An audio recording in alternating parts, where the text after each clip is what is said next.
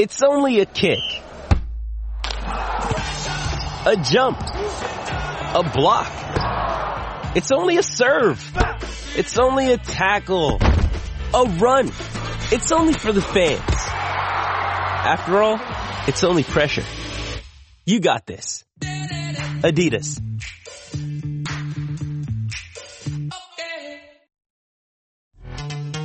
This episode is brought to you by Pepsi Wild Cherry. Pepsi Wild Cherry is bursting with delicious cherry flavor and a sweet, crisp taste that gives you more to go wild for. Getting wild may look different these days, but whether it's opting for a solo Friday binge watch or a big night out, everyone can indulge in their wild side with Pepsi Wild Cherry. Also available in Zero Sugar. So grab a Pepsi Wild Cherry and get wild. CLNSradio.com, the home of Internet Sports Talk Radio. Legends are made in the NFL, and the quest for the Lombardi Trophy continues. Brady moving and looking and has time and then throws and that is caught for a touchdown. Intercepted by Wilfork. Vince Wilfork with a game changer. You're listening to Patriots Beat. Two minutes. Second down and six. Brady. Quick throw. Complete Amendola. First down. Right here on CLNSradio.com.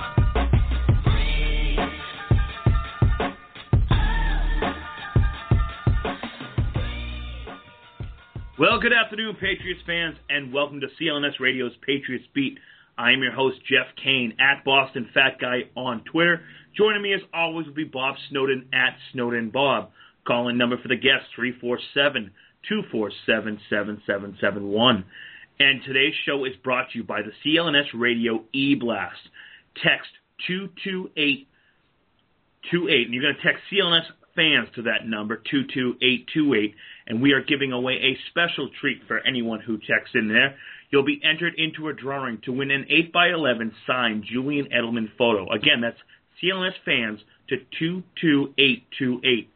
We got a big show for you today. Bob and I will be talking everything New England Patriots. Again, you can call in at 347 215 7771. Lots of things happening. Lots of holes left to be filled, but not as many as there were three, four weeks ago when the New England Patriots were wondering what was going to happen with their with their team, with their cornerback in Aqib Talib, with Vince Wilfork. That situation is still wide open. We'll talk about that today. But of course, the Patriots, as we talked about last week, have brought in Terrell Revis. They've brought in Brandon Browner. They've brought in Brandon LaFell, and of course, they've re-signed the aforementioned Julian Edelman. So we have a lot to talk about today along, as I said, the holes on the offensive line, the pass rusher. What are we going to do? Is Duron Harmon good enough to become the safety of this team? But without further ado, I'll bring in Bob Snowden. And Bob, how are we doing today?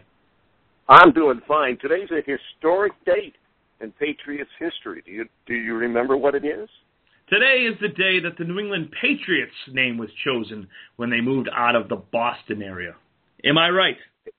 You are right. Do you remember what they originally wanted it to be when they moved? Uh, I do not remember what they originally wanted it to be when they moved. Go ahead.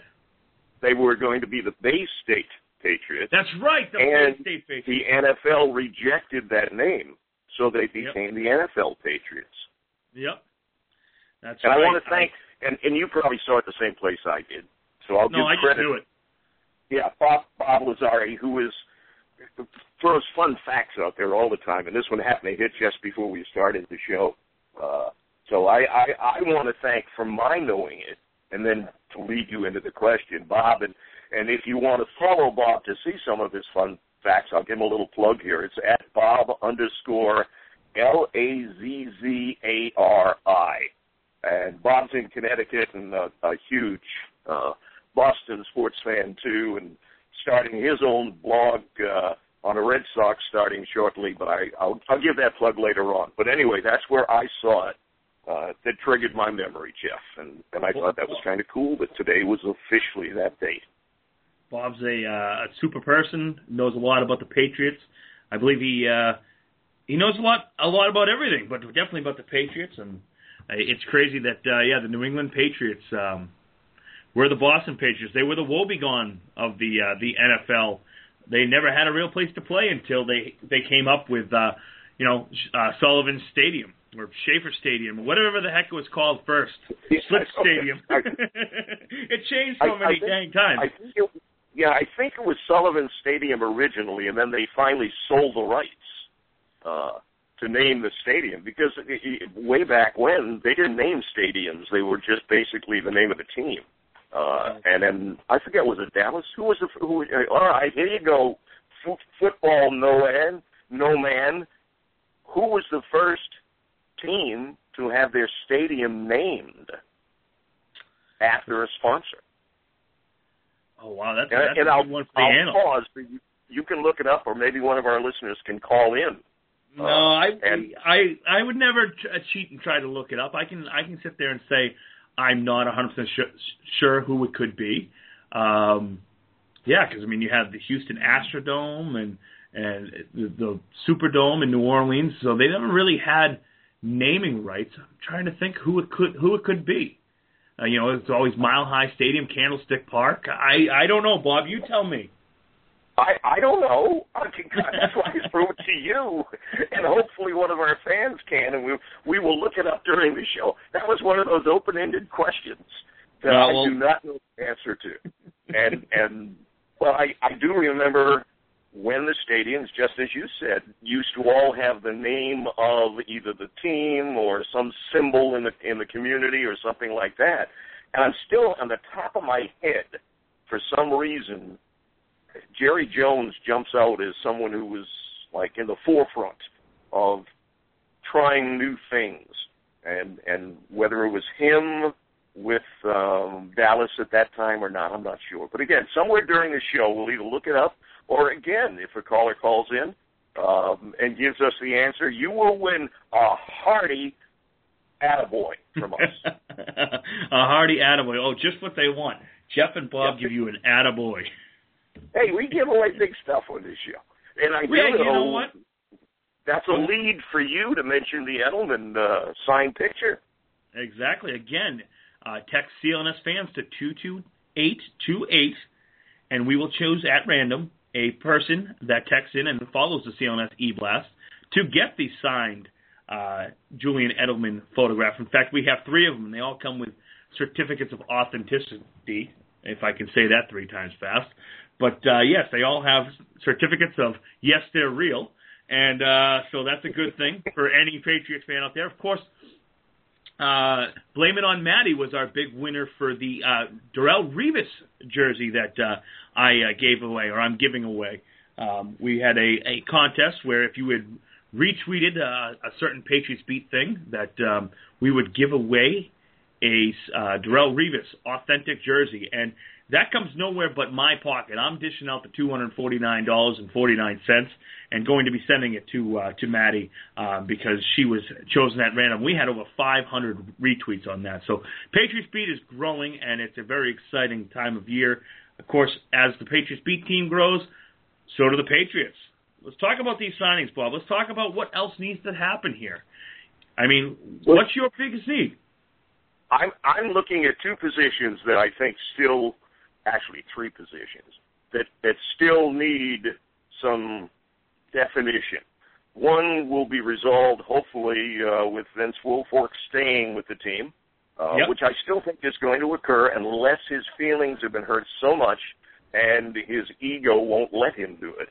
Uh, but but that nose tackle position, the fact that Kelly re-signed, I think, you know, eases the pain a little bit having the big body, but I still worry about that.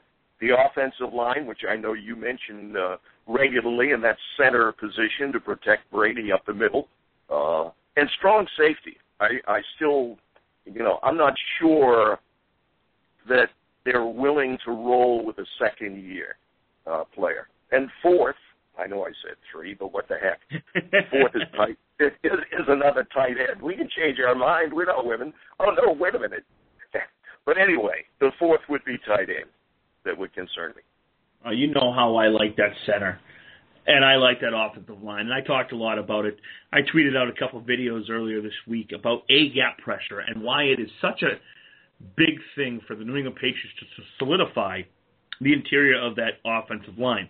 Dante Scarnecchia has retired. They've brought in a new guy. His name is Dave D. I'm not pronouncing his last name until I figure it out because even Wikipedia couldn't tell me how to pronounce his last name.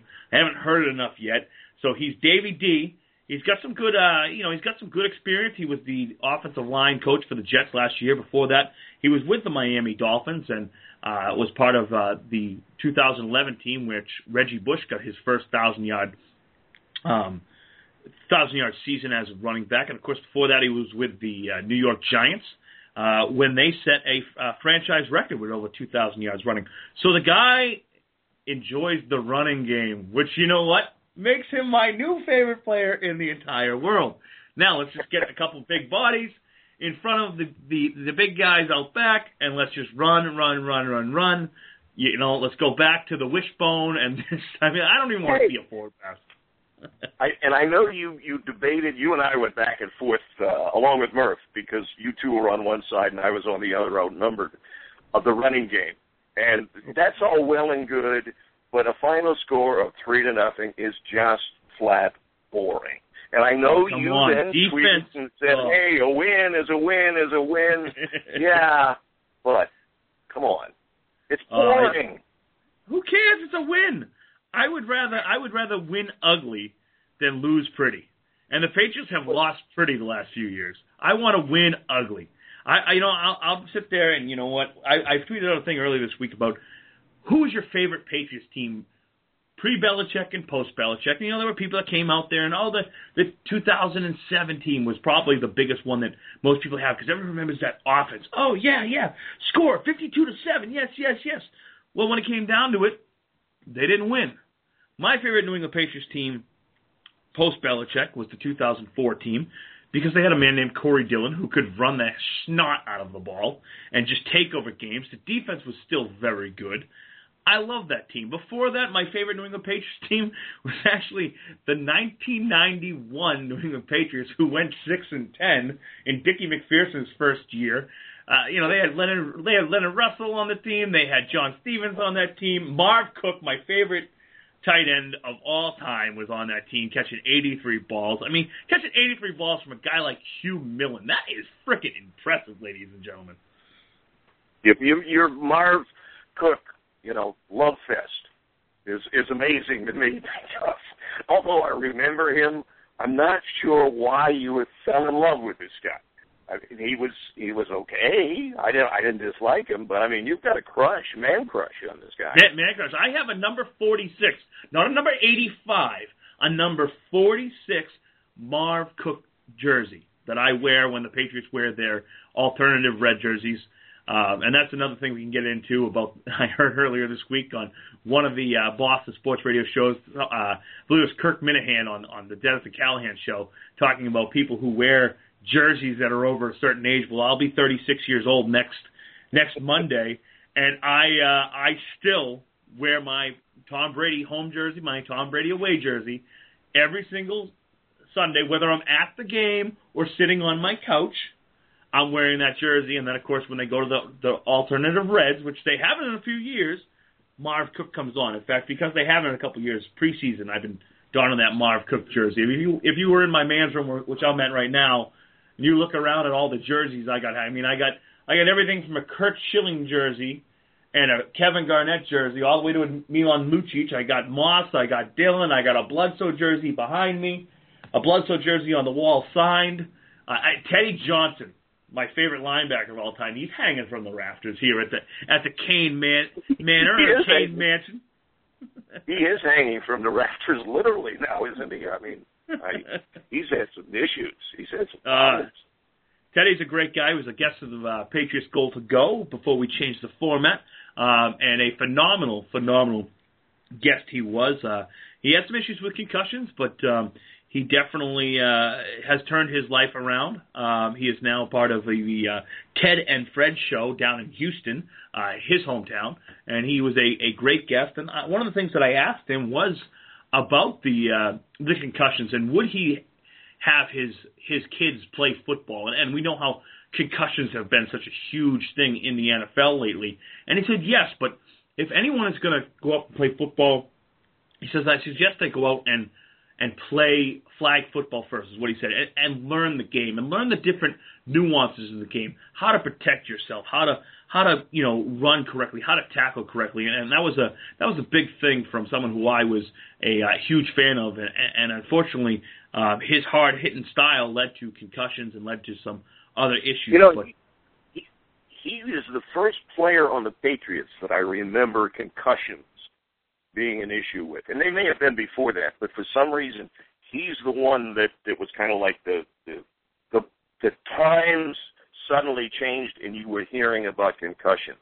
Uh, and you know, later on, obviously after his career ended, it became more and more and more prominent in the news. Uh, and the reason you didn't hear before that was the NFL didn't want to acknowledge they were recurring. And obviously they had. We used to call them dingers. Remember that Yep. was a, that was a thing. Oh yeah, he got a dinger, and come on back in the game. And if they they would. I mean, a player would literally be knocked out, go to the sideline, sit out maybe two plays, little and smelling he'd be right back out there in the field. little smelling salts, and you were good to go. but uh, yeah, the brain the brain injury, you know what? It, it's something that I mean, well, we can all sit there and say that it might have taken uh, Junior Seau's life uh, when he tragically shot himself a couple of years ago. That um, Yep.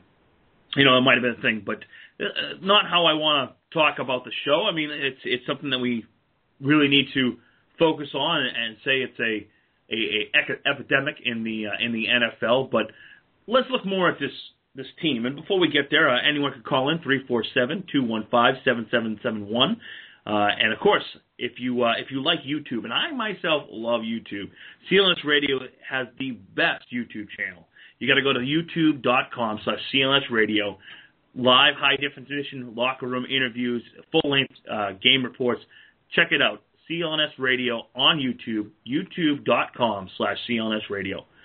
So Bob, let's Okay, get into it. Let's go ahead. Yeah, one of the things we were going to talk about, and, and you mentioned it briefly when we were talking about Patriot needs, was the Patriots pass rush. Uh, you know, when you look statistically at last year, they actually had a pretty good pass rush. I know that's hard to believe, and most of us watching the games say, no, it couldn't be. But, you know, they sacked opposing quarterbacks on just over 7% of dropbacks. That's tied for ninth in the league. That it's, It wasn't great, but it wasn't bad.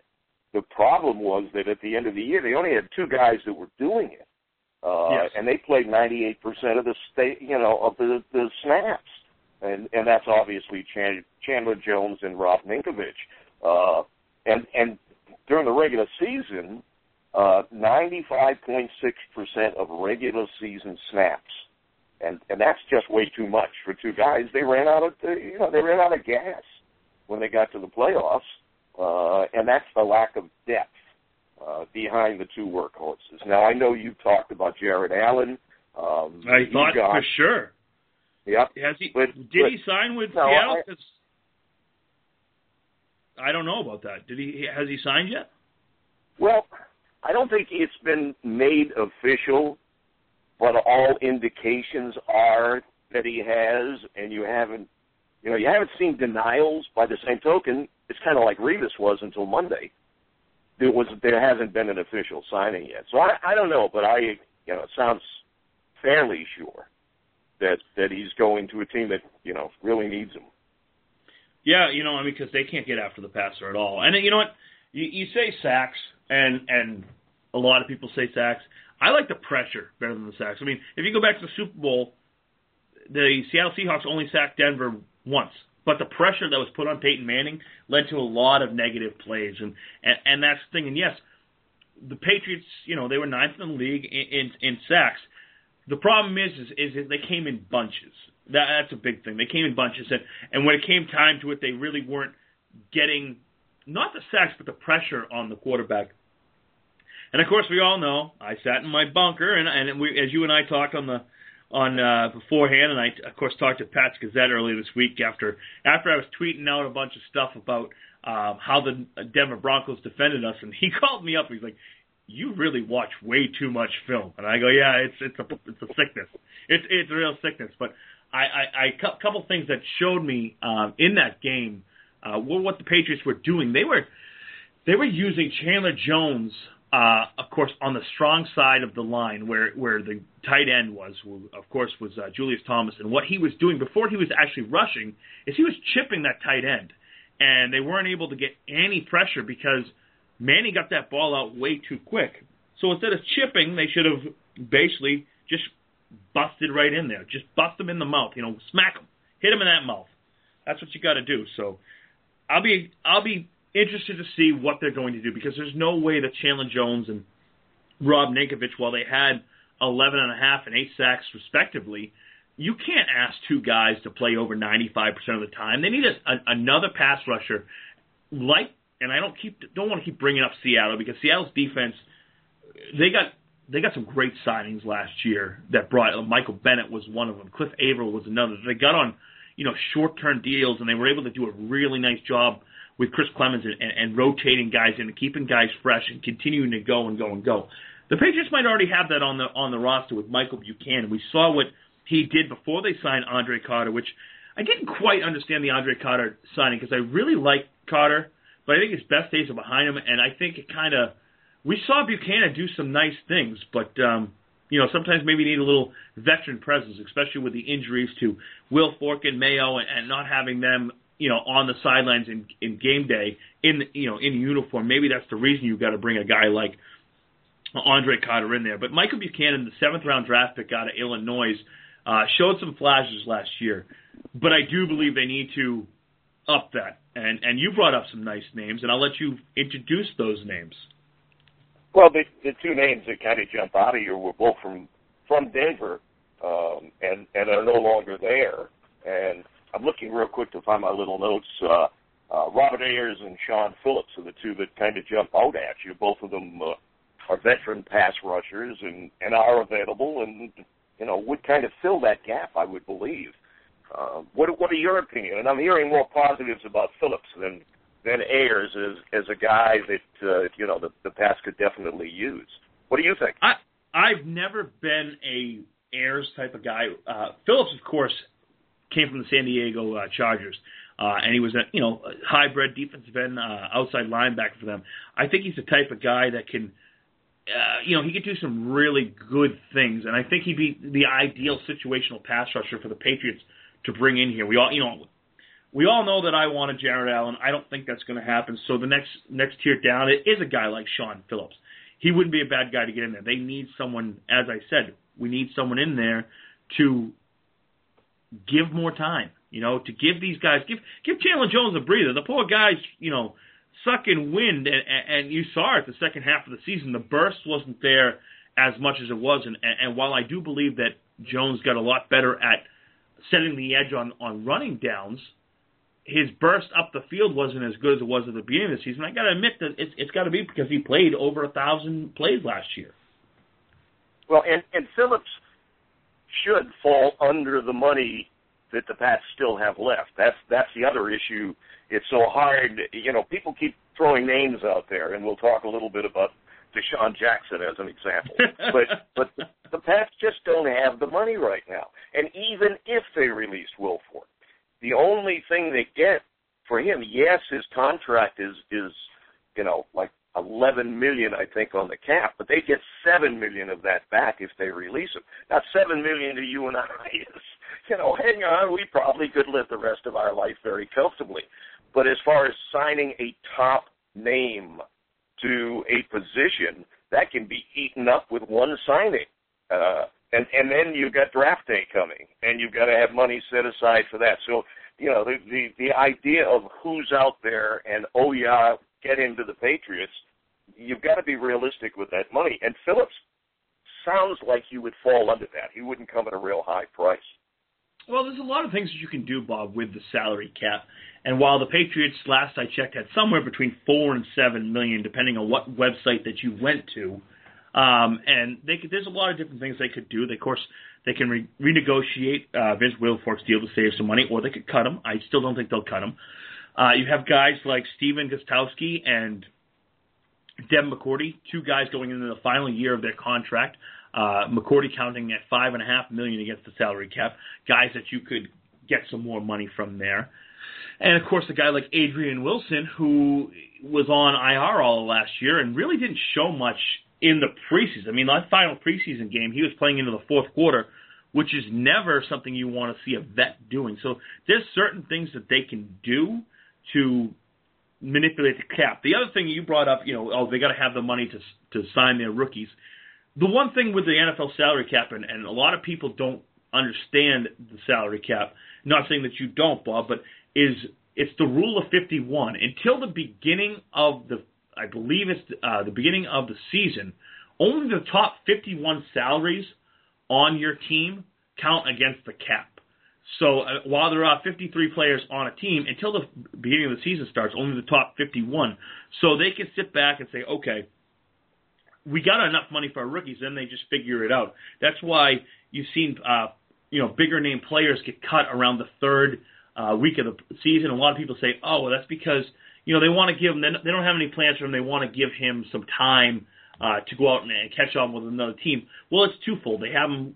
They want him to catch on with another team, but also because they got to get in compliance with the salary cap. And while the top 51 count uh, right up until uh, week one, after that, you get the top 53. So that's one of the reasons you see bigger names like uh, a couple years ago with the Patriots, where Jabar Gaffney and Donté Stallworth were released in the third week of the preseason instead of a final cut.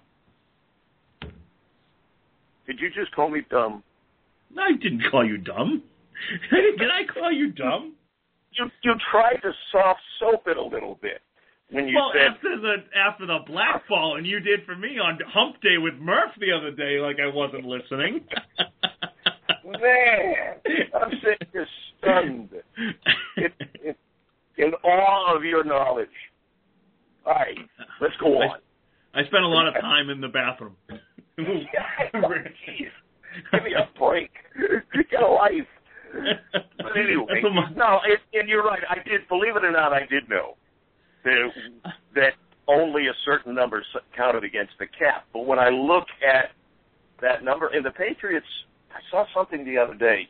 The number of players that they actually still have even signed, uh, ready to go, is a very low number. It, it's nowhere It near the sixty. It, it, it was was it like forty five or something like that? I believe it was 45, and you can take 90 players into camp. So uh, I would expect Yeah. the, the the Patriots this year to have a very large undrafted rookie free agent class, and and that's something the Patriots have been very good at um, in the last well decade plus is undrafted free agents coming in. I mean.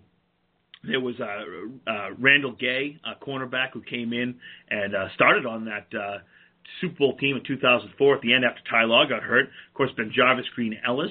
Uh, you've had other guys uh, come along that have been undrafted rookie free agents um, that have done some good things for this team. I mean, even even though I think he's a complete waste of space, which I said the other day, uh, you know, Brandon Bolden was an undrafted rookie free agent, and believe it or not, there was a time where I actually I liked Brandon Bolden, and then he get gets caught with the PEDs, goes in the Belichick doghouse, and and uh, you know the numbers look good. Yeah, he had 4.9 yards per carry, but you take away a 46 yard run and a 33 yard run, and he's down to a 3.6 or 3.5 yards per carry guy. So uh, sorry, Murph, Well, not a big fan of Brandon Bolden. I think the point with him too is, and and I know you and I were were double teaming our partner there, Mr. Murphy. Uh, it was that most of his carries were in, and I know Murph hates this term, garbage time, but but in in games where they were either won or lost, the few times that he did play during key parts of games, he wasn't that good, and the Patriots obviously didn't think much of him because he only played when players were injured. Uh, he he did not, you know, see a playing time during games when the games were on the line a whole bunch, unless someone was out. Like when Vereen was out, uh, they put him in at that that that position a few times, and yeah, I know he didn't have a ton of drops. Boy, he had some critical drops. I I remember one in particular when he was sliding out in the wide open, the ball literally hit him on the hands, and forget it, it, it went, you know, to no man's land. So I'm, Yeah, I'm not a big fan of his. I don't hate him as much as you do. I don't think he's, you know, the biggest waste on the roster. Um, I, I probably could look carefully at the roster and come up with one or two other names that I would put in that category. But, Jake but Bequette. anyway, I, Jake Bequette, the third round draft pick, uh, that has done nothing in two years. That's he's a bigger waste. At least Brandon, at least Brandon Bolden has has has done something positive for this team. and, and he's had some value. I mean, like you said, there was a point where, you know, when he first signed and and his first season, he did some things, and you went, "Hang on, where'd this guy come from? He definitely could be an asset." And heck, he's a running back. So there you go, right there. Hey, let's let's talk about something else I mentioned a minute ago. The the, the DeSean Jackson rumors. Can we kill those completely? Man, I don't understand why DeSean Jackson. It just seems to be such a oh, we need to get him. He's going to be amazing. He's going to be great. Let's trade Danny Amendola and a third round draft pick to get DeSean Jackson because the guy is so amazing. He's a hundred catch a year guy. His biggest year ever was last year. He's never been a huge player. He's just, I mean, he had 85 catches last year for 1,300 yards and actually got into the end zone. I think it was nine times. I'm doing all this off the top of my head, so not 100% sure. Like, give me a second, I'll figure it out with the old Google machine. But um, I don't get the the needing for DeSean Jackson. I mean, he just he held out for a, a large contract, and now you know the reason they're saying they want to get him out of Philly is because he wants even more money. Now, granted, we just did sign a guy named Darrelle Revis, who I thought the same thing of, but I Darrelle Revis is a different player than than uh, than DeSean Jackson. Darrelle Revis is, is arguably, when healthy, the best cornerback in the game. Now, if you told me the the Patriots were were going after a guy like Calvin Johnson, then uh, I'd be like, all right, definitely. Throw whatever it takes, you know. Yeah, let's throw it all in in the wind and, and, and let's go. But a guy like DeSean Jackson, I, I I don't get the love affair that that that Patriots fans and NFL fans have for this guy. I mean, I I, I just I don't get it. Well, in two points, I also remember him pouting. Um, gee, I want to say it was two or three years ago, uh, and and literally almost not going in the game or not even trying when he was in the game on a couple of plays, and and them benching him at that point. The guy's a headache as well as everything else. Why why would why would a high offense team like like the Eagles obviously are becoming, and and especially with their head coach, why would they be wanting to get rid of him, trade him, let him go? I mean, they're they're talking about letting him go. Uh, yeah, exactly. Why would why would you do that if he's an asset to your team and your team is being built on offense? It's, I, I I don't get it. I mean, and uh, as I said, I mean he's got 62 receptions his rookie year, 62 receptions his second year, 47, 58, 45. Then last year he gets 82.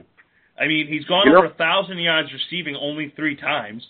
Uh, and, and granted, that's more than any player on the Patriots roster right now. But still, I mean, let's Well- get well, into that. wait- Go, Wait a minute, though. Those first four years or five years, doesn't the fellow we just signed come pretty close to those in his first? Now, I'm not saying he's DeSean Jackson, but but if you No, he's at a different style player, but yeah. statistically, and I know statistics don't tell the whole story, but that's what fans are basing wanting him on. So, hey guys, you got LaFell, and LaFell I don't think is going to be a great wide receiver. I think he's a number three at best. Uh, but if you look at his numbers, they basically match up with the first four years that this guy that you're screaming for had in the NFL. So Exactly. it's enough to Sean Jackson talk, but I'm I'm with you on that one completely. Hey, let's talk about the the Duron Harmon and, and whether he is ready to be the lead role strong safety with the Patriots. What do you think? I don't know yet. Um, I saw some really good things I, from him last year when he stepped in for Stephen Gregory. One thing I like about uh, Harmon is when he was at Rutgers, he played three different positions. He played cornerback, so he's got some coverage skills. He uh, played free safety and strong safety, and you know people looking at, and look at the Patriots, they they really haven't designated a free safety and a strong safety. They they've just played two safeties. It didn't matter if they were free or strong. And everyone's saying, "Oh, we need a big hitter in the middle." And, and, and while Kam Chancellor, again, bringing back Seattle, uh, had a big hitter there, it isn't the um, it isn't the thing that you absolutely need, especially with what this team has, has put together in the secondary with Revis and Browner.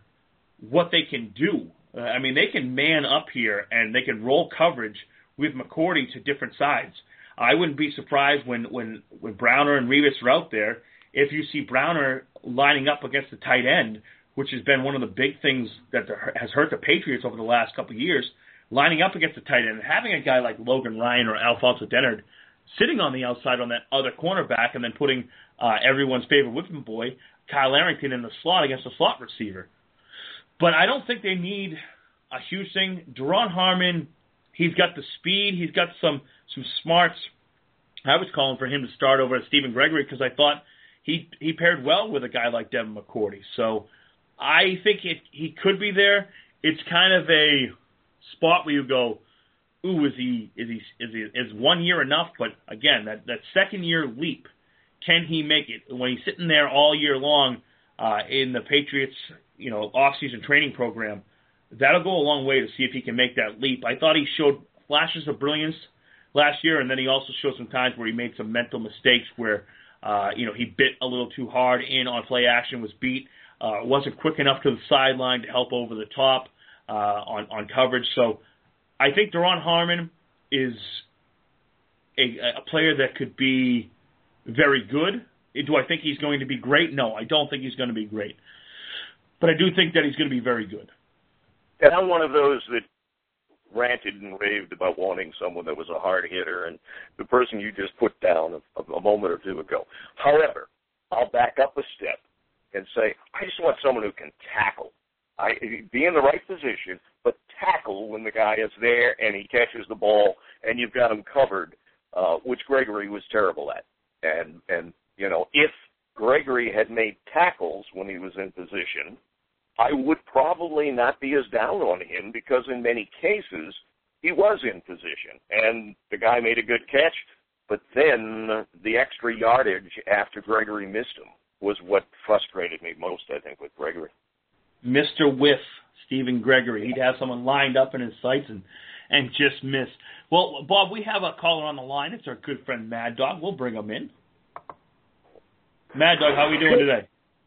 Hey, what's going on, guys? Um, not too bad. Just um, excited about um, what the Patriots are are doing here, and um, in the whole stuff with DeSean Jackson.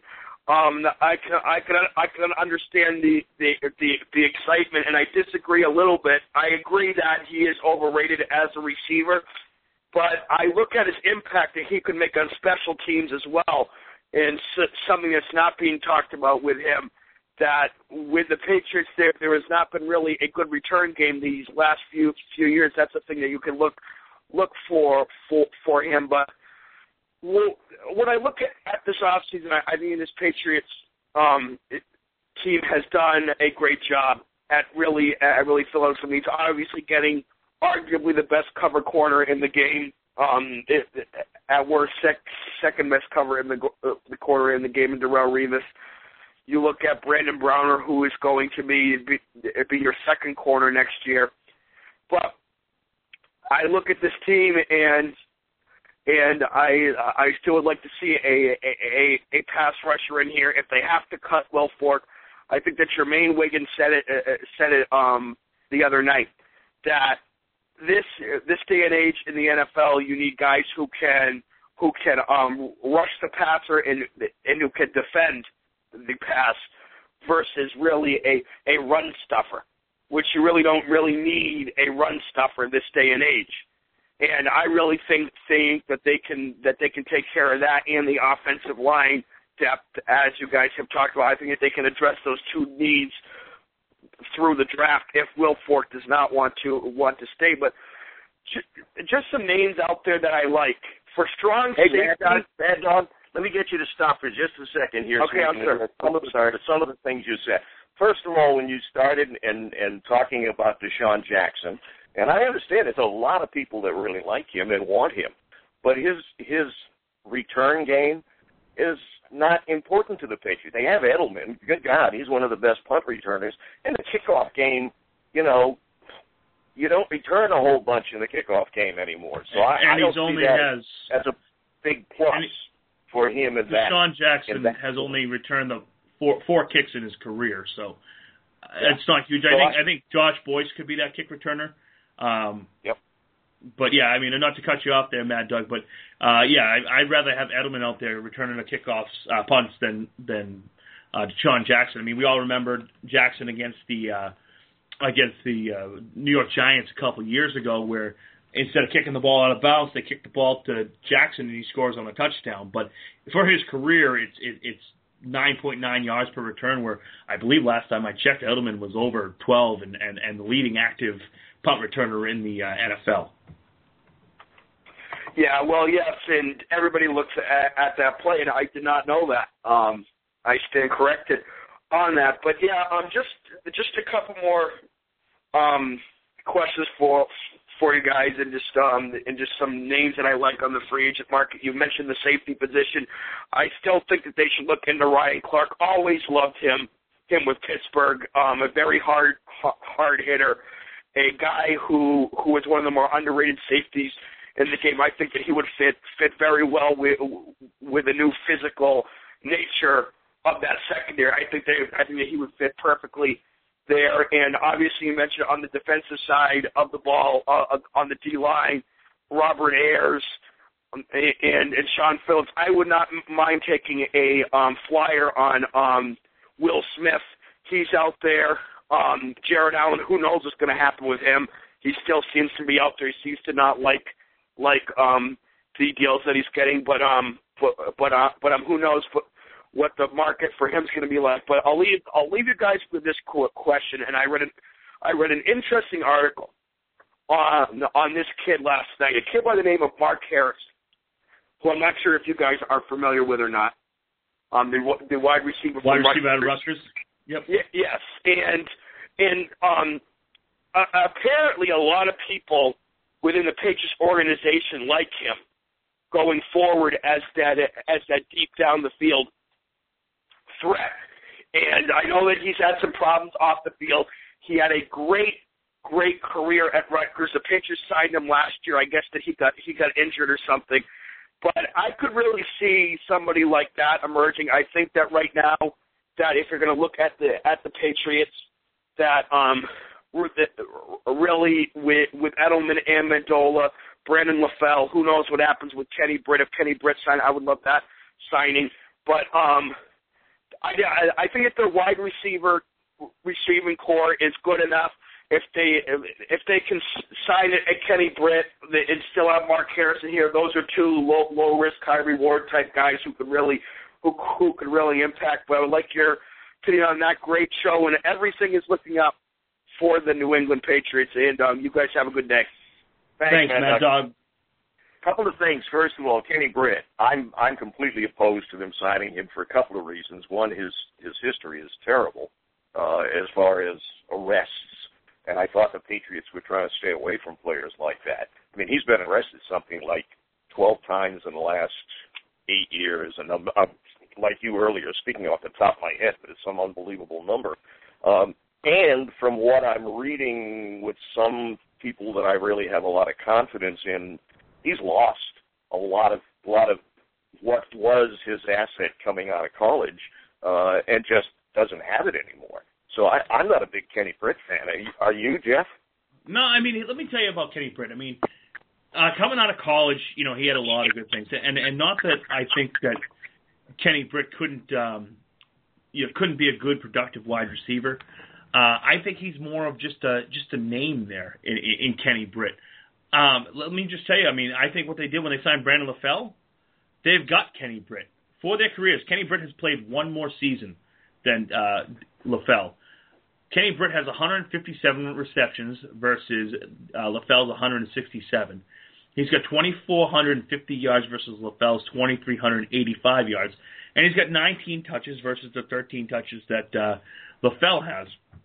The one thing where he gets him is he, he's a little bit more of a downfield threat than Brandon LaFell, as he's got a 15.6 yard per, rece- per reception, as opposed to uh, LaFell, who has a 14.3. Mark Harrison, the guy. Go ahead. I'm, uh, I cut you off. No, I just I was just gonna say, and that's a minimal number. The the thing with Brett is he was a first round draft choice, and everybody's looking, yeah. going, man, this guy must have really been great coming out, and he's still young. But there have been a lot of first round draft just uh, uh, picks that were busts, and I I just uh, you know, but but I like you, I don't see the big issue with Pat fans thinking he's this answer to a problem. I you know maybe maybe he's another body for training camp, which you know they need and and have done in the past with some wide receivers. But as far as him being the answer to anything, I, I think I agree with you completely, Jeff. I think LaFell falls into the same category. Yeah, and not just you know you know spitting uh, in Mad Dog's Cheerios or anything like that, because you can you can like play, players and and I respect Mad Dog. I mean, him and I go back a lot uh, on Facebook, instant messenger, talking about the Patriots. He's a he's a great person to talk football with, um, and not not to put him in this category either. But I think one of the big things with with Patriots fans and, and NFL football fans in general is name recognition. You see a guy like Kenny Britt and you go, oh yeah, he was a first round draft pick. He's going to be great. Or guys that play the popular video game uh, Madden NFL for the PlayStation or Xbox, which I do as well. And you see a guy like DeSean Jackson and you know the ratings that come out in these games and oh he's got 99 speed. Oh the Patriots can use him. Or the fantasy football thing where oh well you know DeSean Jackson won me my fantasy football championship by you know having a, a big game uh, one day, and, and and that's the kind of thing because a lot of fans don't go out and look at other teams uh, as much as as some of the people out there, but as much as you know these are big name values, the Patriots are are building a team right here, and uh, Mad Dog said it nice. He he liked what they were doing, but we're still you know we're still five and a half months away from the season. There's plenty of things that can be done. Of course, the NFL draft coming up on May eighth there's plenty of different yep. things to happen. Mark Harrison, the kid out of Rutgers, he's um, I, I like him. He's huge. I mean, he's six foot five, two hundred and thirty pounds. I actually joked last year uh, after the um, Aaron Hernandez situation is all right. Well, let's move this guy. Let's throw another fifteen pounds on this kid and and move him to tight end. I mean, he's huge. you know, he's uh, he's a raw product coming out of Rutgers. Um, he's got good hands. Uh, his his downfield speed isn't as great as um, you know some of the guys out there. Of course, at six foot five, two hundred thirty pounds, how could you expect that? I believe he ran a four point five six uh, at his pro day at Rutgers. I'd have to look that up, but I believe if I re- memory serves me correctly, that's what he did run. Uh, it, you know, another piece of the puzzle. We'll see where where he ends up going there. Hey, I saw something changing the subject for just a moment and Mike Reiss's column this morning that that talked about something different the Patriots were doing, and may have been the reason why Aqib Talib called, you know, the Patriots offer. I forget the what, what was the exact word he used, Jeff? The, shifty or something like Sh- that. Uh, I, shaky, shifty, sneaky. Yeah. I forget. It was it was an S word. Yeah. Shady. But anyway, shady? The, the reason is they changed how they structure their deals a good bit this year. And and according to to Mike Reiss, this year's bonuses are tied to being on the 46 man game day list, where in the past they were tied into being on the 53 man roster. That's a pretty major difference.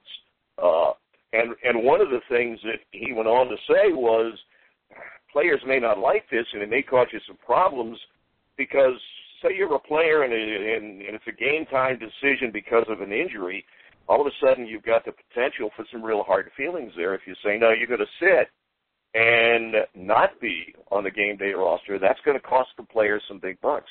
Seems to be a pretty major shift in direction the Patriots had gone, and he alluded to the fact that that possibly could be what Talib was referring to in the Denver deal, because the, the Denver deal was very, very good, obviously, for him. But, it, but when you look into it, he doesn't have a whole bunch of security on that deal either.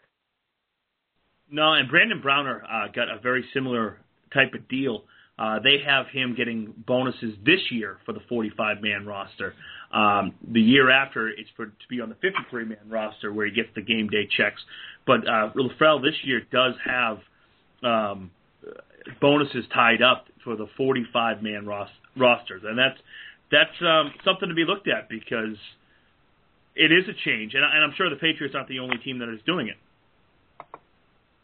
Now, one other thing, changing subject, and, and I, I just thought I'd throw it out there because I think it may, when free agents are looking to sign with the Patriots, that's something that may be part of the negotiations. It'll be interesting to see, like with Revis, although you've got to believe he's going to be on the roster any game he's healthy. Uh, whether the, whether how that's built into his contract or not. The the other thing is you mentioned at the beginning of the show, and, and we've talked peripherally about this, is is Vince Wilfork. What's going to happen with him, Jeff? What you, I heard you say you think he's going to be back. Is he going to renegotiate? I think he has to. I think he has to renegotiate. I mean, there's no way. I mean, first of all, the Patriots can keep him on the roster right now this year for uh, the 11 million dollar cap hit. I mean, there's that's not an issue. As I said earlier, there's plenty of things that they can do with, um, you know, contracts like for Stephen Gostkowski and of course a contract extension for um, for Devin McCourty. So yes, they can keep him on there. I think if he's got to just sit back there and say, there's no way anyone's going to go out there and and pay him seven million dollars a year. Now I know he went out and he played the first six years of of his contract, his rookie deal, and then held out at the end to get a to get a better deal. I mean, he had a, a six year, nine million dollar contract. Uh, that's un, that's unreal that, that a guy like Vince Wilfork signed a six year, nine million dollar contract, and he did not get paid till he got the big deal. So yeah, he's probably sitting there saying, you know, I at the beginning of my career I didn't get paid much, and I got you got all this production out of me. Well, the thing with the New England Patriots is they pay for future production, not past production, and that's one of the reasons that I believe they they walked away from Wes Welker is because they're not going to pay for you know what you did for me in the past. Is what have you done for me lately? And as much as I love Vince Wilfork, he missed all of last year with you know a, a torn Achilles, and I've heard some reports out there that he's up to 350 pounds now a guy like that coming back from a torn Achilles, you know, while they say that he's ahead of his schedule, I mean, what's he going to be? Is he going to be 75%, 80% of the man that he used to be? And uh, I'll, you know, Jermaine Wiggins, who I have a lot of respect for, um, where he's saying, you know, you don't need that run stopper. Uh, I disagree with him, and we know well, why I disagree with him. But no, and to that point, and and this is something I happened to run across this week too. New England gave up 22 runs of at least 15 yards after Wilfork went down. That's the fifth most in the league. Exactly. So they were not only giving up runs; they were giving up long runs. Uh, and and you know, I, and and this goes back to you thinking that the running game is the most important part of football. I don't say that. I don't say it's the most important. Thinking, I say it. Hang on, hang on. you, you, my turn. Oh, the, come on! The, it's a passing game. It is a passing game. And I'm going to lead into you so you can make your point in a second. But right now, I think it's less important than it used to be. And and is it important? Yes. Uh, but all those teams that came in knowing how bad the Patriots were against the rush and rushed it against them for those huge yards lost the games in many times. So, you know, I, I've got to feel that yes, I I like to chide you. I do think the running game is important, but the passing game is more important. And now, are you ready? All right. Are, are you sitting on the edge of your seat? Here is Jeff's preview of his future column why 30 is the magic number in the NFL. Get him, Jeff. 30 is the magic number in the NFL. Now, let me just before I jump on that, back to the run stopping. I want to just say to, to Mr. Wiggins, who's probably not listening to the show, but if he was smart, he would listen to the show, even though he played in the NFL and and, and uh, I sit on the couch and drink Budweiser and watch the NFL. I asked him to go back and look at the uh, AFC Championship game against the New England Patriots and watch on third and ten where you don't have a big uh, burly guy like a Vince Wilfork or Tommy Kelly and watch them just do a draw play and bust through the middle. Watch it. That's why the Denver Broncos were able to hold on to the ball for so long and keep Tom Brady off the field. And that segues right into my 30 is that magic number. I've said the stats on previous shows. I've said the stats on on uh, the Patriots postgame show. If you run the ball 30 times in a game, you have a better shot than not to win. The Patriots, of course, 10 and 0 this past season when they ran the ball 30, 30 more times. They were 2 and 5 when they didn't, including that game against the Denver Broncos. Now they did get behind in that game uh, and, and lost that game to the Denver Broncos. But here's the thing: every time they ran the ball 30 times, they won. Bill Parcells brought this into my head back in 1993 when he became the head coach of the New England Patriots. That any way around if you ran the ball 30 times, you have a 75 to 80% chance of winning. The numbers are out there. You look at the two teams that finished with the worst records in the in the league this year, in the Houston Texans and of course the Washington Redskins. The two games that the uh, Houston Texans won, they ran the ball 28 times, which is very close to that 30 number. So my Wait a stats minute, there, my wait minute. well, uh, let me finish. 30 though. Yes, It but it was a 30, it was commitment to the run. It was a commitment to the run. It was a commitment to the run. But but I remember during the season. Don't mean to cut you off, Jeff, but I had to. Yeah, you did. Remember during the season, there were Patriots. There were games when the Patriots ran the ball 27 or 28 times, and you were putting them down because they didn't run it 30. So Because they lost those 30 games. is going to be your number, you can't use 28 all of a sudden as part of your backup to your plan. I'm sorry, you got to have a firm line, and 30 was your firm line. So I don't want to hit 28. Um, I won't give you 28. That's fine. The then we'll just go to the other team, the Washington Redskins. The only three games they won, they ran the ball over 30 times. They ran the ball over 30 times. It, it, it's as simple as that. Go back to you know if you're around that 30 mark, uh, you know at 30 runs, or if you're very close, if you're at 29 runs like the Seattle Seahawks were in the Super Bowl against the you're it's there. It's not a hard and steadfast number, but you can't be. You can't run the ball 16 times and expect to win. The Patriots haven't been able to do that. The Patriots lost two Super Bowls to the Giants. They ran the ball 16 times and 19 times in those games. And I don't want you coming back there and saying to me, "Oh, well, you know, that's because they were behind in the game. and They had to pass." No, they threw 48 frickin' times in Super Bowl 42 against a pass rush that couldn't stop them because Josh McDaniels is a frickin' moron. And if they established the running game, which they were able to do in the two victories against the Denver Broncos and the uh, and the Baltimore Ravens, which they were able to establish the run. Uh, that's the type of thing that you've got to do. You have to establish that running game. And, uh, and, and my bad there because I. Well, well, cut.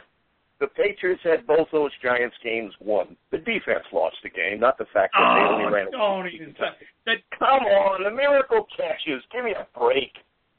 the miracle. All right, I'll give you a miracle catch on, on the thing, but you can't sit there and say the defense lost the ball. If the Patriots are able to get a couple more first downs, the Patriots are able to establish a running game and give plenty of time onto onto a uh, to keep the defense off the field.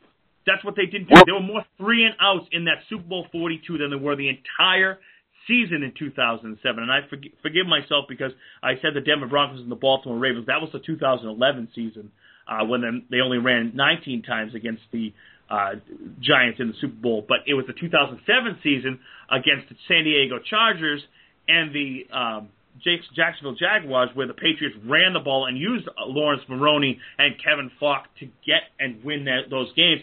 And then they go into the Super Bowl and they try, oh, we're just going to throw it because, hey, we're playing in a dome and we got all these passing and all that. Passing means shit in, in, in the playoffs. It means absolute crap. It does. Look at look, look at look at look at the Denver Broncos. They set every single record you could possibly set. They didn't try to establish a running game. You can say, "Oh, well, they got behind. They got behind seven to nothing. Uh, sorry, nine to nothing." You could you could still run the ball at down nine to nothing. You need to run and play. I mean, God, they gave up a safety and a touchdown in the first what two minutes of the game, and and now their offense is an offense that is based on the pass. Everybody knows that. And, Yep. and the fact that they they couldn't run the ball uh, and didn't try and run the ball, sure, they probably could have run it more than they did, but they were going to run it 30 times against a team that was dominant on defense and try and score many points. You, when when my article comes out, it'll change everyone's mind. It will. All right. Well, Now that we've and if it doesn't if it doesn't change everyone's mind, it'll get it'll get people thinking. All right, well the running game isn't this isn't just a passing league anymore because the numbers are put out there. But look at look at the Detroit Lions. They threw for uh, 52, 5,300 yards. Uh, Matthew Stafford was the only quarterback ever to go 5,000 yards back to back seasons. How many playoff wins do they have? Zero, zero. So, Bob, I got to get the I- I- final. I got to get the final word in there because we're out of time. We're out of time, I my know. friend. So, thank you for joining us here on uh, Patriots Beat, of course, CLNS Radio. Follow us online, clnsradio.com. Follow the Twitter handles at CLNS Radio and at Patriots Beat. I'm your host, Jeff Kane, at Boston Fat Guy. Of course, Bob Snowden joined me, at Snowden Bob. Don't forget to text 22828 text CLS fans for that because that's where you'll get entered in to get your Julian Edelman signed photograph. Until next Sunday at 1, we out of here. Have a great day, everyone.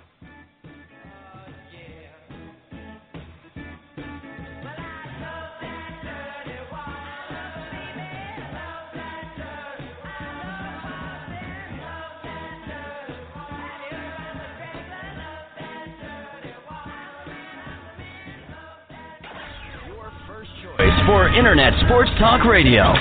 CLNS Radio.